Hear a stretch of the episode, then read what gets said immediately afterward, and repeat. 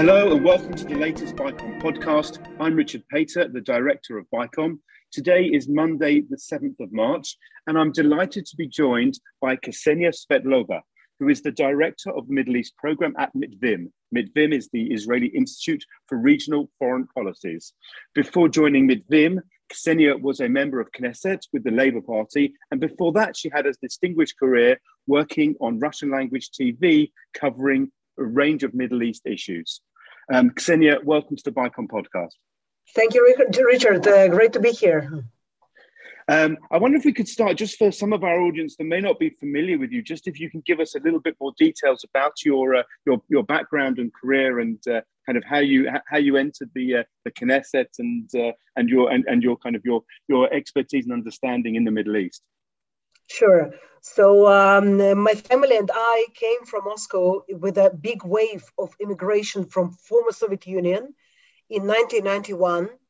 Uh, it was a very special time for that country, uh, and I followed the developments in uh, uh what was still the USSR in the late 80s as a teenager, uh, the perestroika, the glasnost, and uh, all of the change that just swept completely through the Eastern Europe. and exactly when this country dissolved, our family decided to leave to Israel. So uh, in Israel, uh, I focused on Middle Eastern studies. Uh, I speak Arabic uh, as well as Russian, uh, Hebrew, and, and, English. And um, after my studies, I worked for some time for almost 13 years as a correspondent and analyst for Arab affairs on Israeli Russian language television, also contributing to other newspapers such as the Jerusalem Post, uh, BBC in Russian, and others. Um, in 2015, I was elected uh, within, within the frame of the Zionist uh, Union faction uh, that comprised Labor and Hatnoa party led by Tzipi Livni. Uh, so I was elected to the Knesset uh, and I was a member of the 20th Knesset between 2015, 2019 and absorption committee, uh, as well as foreign affairs and defense. for the last three years, I have the privilege uh, to be the director of Israel Middle Eastern program uh, in MITVIM, and also a fellow at the Institute for uh, Strategy and Policy at Reichman University, where I also teach a course uh, on Arabic newspapers. Um, I led a program for the last uh, two, two and a half years in uh, that focused on Russia in the Middle East. Uh, so there comes the on uh, Russia uh, the Russian regime, uh, its uh, strategies, uh, its propaganda activities, and so on. and now, when the war broke with, between Russia and Ukraine, I'm writing a lot about um, what had happened, not only in the front line between Ukraine and Russia, but what had happened actually in Russia how the country got from the beginning of the uh, 90s, end of 80s, from the perestroika time, when it was clear that the Iron Curtain is no longer there and that the country is choosing the democratic path, how difficult it might seem. And uh, now it ended uh, at where we are today, country that is launching a ground invasion against another country, sovereign country, spreading lies and propaganda uh, against it and uh, uh, lying to the whole world uh, and closing the Iron Curtain again, by, right now by, by its own choosing. So this is fascinating, and obviously this is why we're delighted to have the, to have you as our as our guest today. So I'd love to get into some of those details. Perhaps we could start with just as you mentioned, kind of what's your current assessment, kind of uh, of, of the way that the the, the war is being um, reported and the re- and, and responses, reactions inside Russia. Well, uh, you know, it, uh, it's a very wide question because it depends on uh, how the war is reported where. You know, if you focus on uh, the Russian media, then uh, you see our brave troops uh, that are liberating the country from the evil Nazi regime. The local welcoming welcoming our brave soldiers with flowers, and they're so happy that they finally came to liberate and save them. There are no casualties, no Ukrainian casualties whatsoever. The Minister of Defense of Russia doesn't recognize that there are any. Um, and um, you see the propaganda uh, at its best. You know, I think this war was carefully prepared for, for the last eight years on the side of propaganda. You know, military took uh, last six years, six months or so. Uh, but um, but for propaganda, they worked very efficiently for the last eight years, deliberately, spreading lies about Ukraine, but also about the collective West, uh, and constructing the narrative of it's us, the Russian, against the Nazis all over again. And World War II was never over, was never finished. Uh, and you know, it was incredible as a Russian speaker to see this propaganda, to watch it sometimes, and it was horrendous, you know. And uh, I think nobody understood. Uh, there are actually a few, few people that were very uh, intelligent and uh, knew Putin's regime well enough to understand where it was going. But I think the majority still didn't think that uh, the propaganda can actually translate into actions. Now, this is exactly what we see. And in terms of kind of the uh, the Russian people's response, I mean, are they are they are they are they bought by the are they sold by this propaganda? I mean, have we've seen some scenes, at least on Israeli media and in the West, about uh, some very brave Russians demonstrating against the war. What's your sense, if you can, of kind of of Russian uh, public opinion? You know, I think that there are three layers basically that you can uh, differentiate between. Uh, there is the intelligentsia, the uh, political uh, activists, the journalists, uh, the people of art, uh, people who of upper middle class perhaps who were exposed to the West, who were traveling extensively, who could tell right from wrong when they saw this propaganda and they understood that it's a lie because they knew otherwise, they knew better. And these are the people who we see every time, not only now, but also when uh, Navalny was poisoned and uh, before, you know, when the Russian opposition was crushed, and when memorial organization that commemorated the victims of the Soviet regime uh, was uh, uh closed. Okay, so we saw them every time, and I think that uh, we also see them now. Um, but the problem is that uh, there is two other layers. there is a very wide layer of the of Russians who not necessarily have foreign passports. This is first. Uh, they do not travel abroad. Some of them cannot travel abroad because their families serve in the defense forces. And as such, uh, they are basically forbidden from, forbidden from traveling abroad.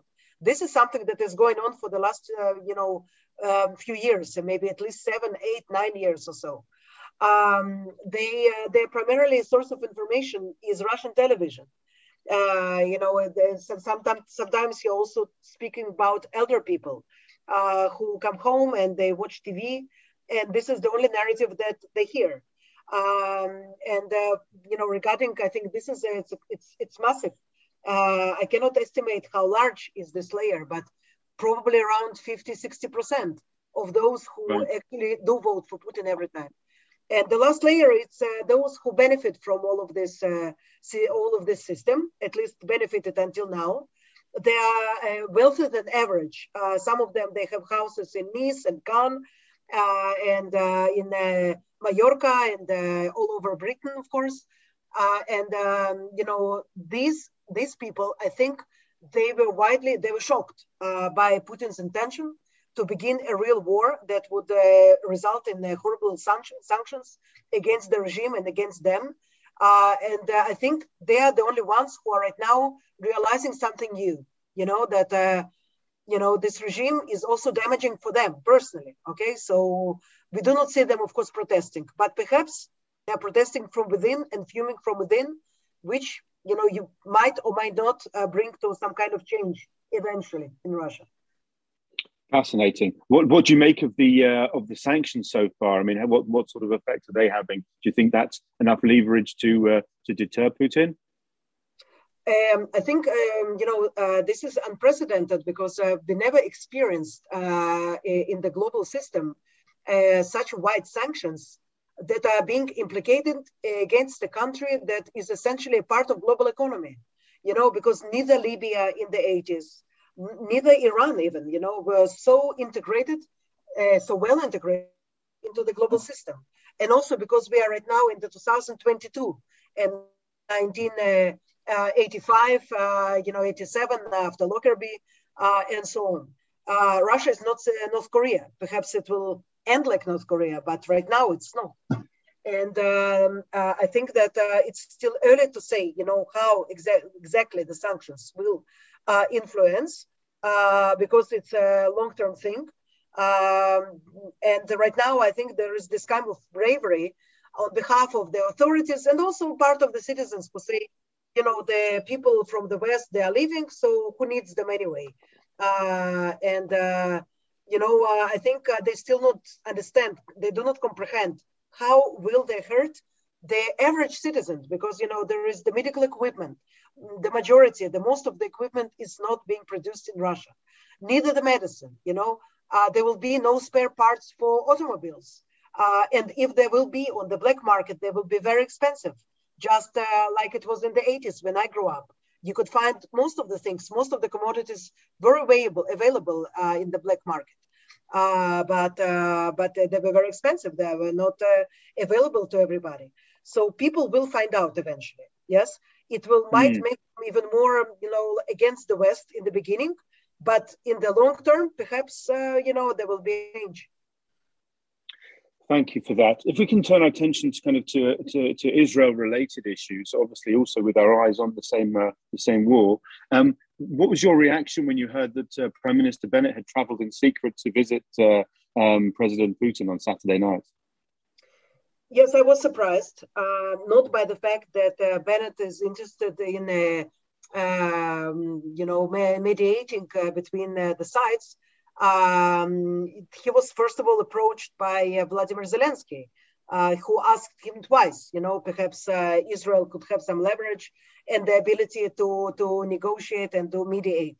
Uh, also, I think the experts, many Israeli experts said that uh, specifically Russia, uh, not Russia, but specifically Israel and Turkey, countries who have good relations uh, decent relations with both parties, they're more suitable. They are more suitable to do this than uh, perhaps the leaders of uh, France or Germany or United States, who are perceived uh, by uh, Russians as uh, part of the conflict. Okay, so Israel is not part of the conflict. Turkey is not so much part of the conflict. Okay, so this was not unreasonable for, for him to offer, you know, his mediation. But for him to travel there, you know, I wondered uh, how much uh, is there um, coordination between Jerusalem and Washington? I think this is the key question. Because if this uh, move was not fully coordinated and approved also uh, by uh, the Americans, I think Israel might find itself in trouble. Uh, as because it will be perceived as party that is leaning a little bit too much to the Russian side. Mm. I mean, if we if we take the, the word of the of Israel's prime minister's office and the sources, they're saying that uh, the prime minister spoke to the national security advisor on Friday, and uh, they think he they had his blessing, or at least he didn't uh, he didn't object. Um, but uh, but just looking at his at these at these efforts, and we saw obviously what happened to uh, French President uh, Macron when he visited just before the fighting started. Um, how do you rate um, Prime Minister Bennett's success as a mediator? you know, there will be a success if there will be a ceasefire uh, that will be mm. long lasting, or there will be the end of incursion, you know. So this will be the success, you know, mm. because uh, uh, for now it's still too early to talk about this. I think it's a dangerous move. He might win. Uh, there is slight chance, but still, you know, I think that uh, uh, if he thought that he, there is a slight chance that he will succeed, then of course he had to do it.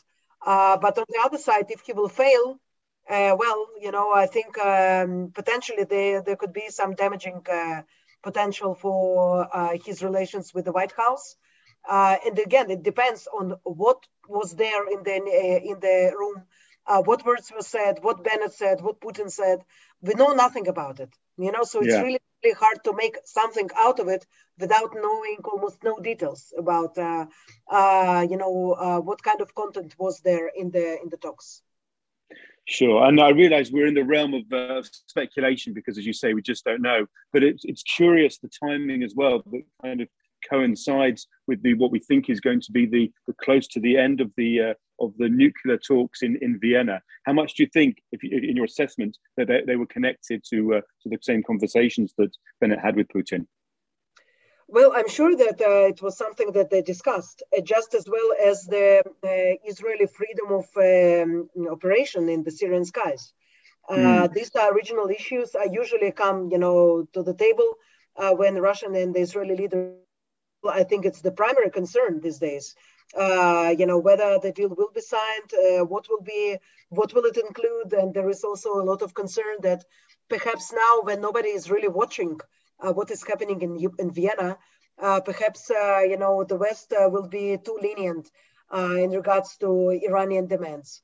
Uh, and there is also Russia that can also influence, uh, try to influence these talks, as was reported recently by Reuters, uh, in order to make use and connect between the two between the two issues.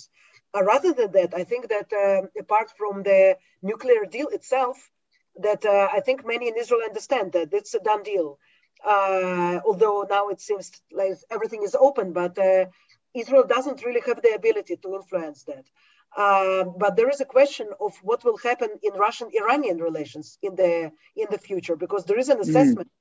That now, when Russia will be just pressed against the wall, uh, it will just sell its weapons, advanced weapons, to everybody who demands them. Uh, especially if Iran will not be under sanctions, there will be no problem. You know, S-400 uh, and other, you know, maybe even fighter jets, uh, you know, Su-35, because uh, the partners of Russia in the Middle East that were hesitant before. You know, the Egyptians uh, made a deal uh, around the, the Su-35 shipment, uh, but it never progressed. And uh, in January this year, they said finally that they are not going to get it because of the American pressure. Uh, so they have to sell it to somebody, and hmm. this somebody might be Iran. You know, so this is something that Israel is very concerned, and I'm sure that this is also something that might come, you know, uh, on the table uh, in this meeting.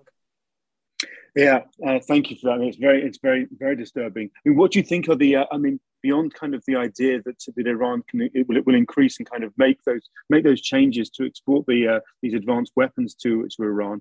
Um, what else you, would you say are the long term ramifications um, or the ramifications at the moment to uh, to the Middle East in general um, relating to this aggression? Um, so when we see the, uh, when we look at the aggressive uh, actions uh, of Russia in Eastern Europe and the threats that Russia is making also to other countries, uh, because you know uh, today it's Ukraine, but uh, potentially it's also Moldova or even the Baltics. You know they do feel the threat every day for the last at least since 2007, since, since his Munich speech, at the Munich Security Conference. they feel threatened. Uh, so the question is whether also in the Middle East, uh, Russia will um, uh, mm, promote its aggressive image, will push for more against the West. and in this game, that is essentially not between Israel and Russia, it's between the West and Russia.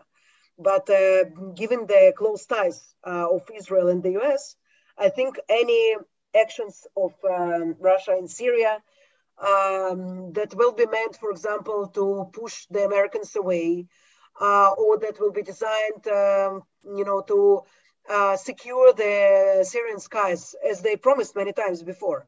Secure the Syrian skies from whom? From uh, foreign uh, aircrafts uh, that are flying there, that are mainly Turkish uh, and Israelis, and the US, and the American, of course. Okay, so if this kind of decision will be taken, Israel will have to deal uh, with a very uncomfortable uh, uh, situation in which uh, it has to do what it does uh, to safeguard its borders and to prevent from Iran uh, to breaching its security. at the same time, you know, it will have to deal with Russia, determined Russia, and very angry Russia, angry because of the sanctions, angry because of how the West misunderstood its uh, uh, um, intentions uh, and so on. So potentially, you know, the situation can change very rapidly, and it does not depend at all on what Israel will say or will not say in the current uh, context of conflict in Ukraine. Ksenia, thank you so much for your insight today. That was really valuable. Thank you very much.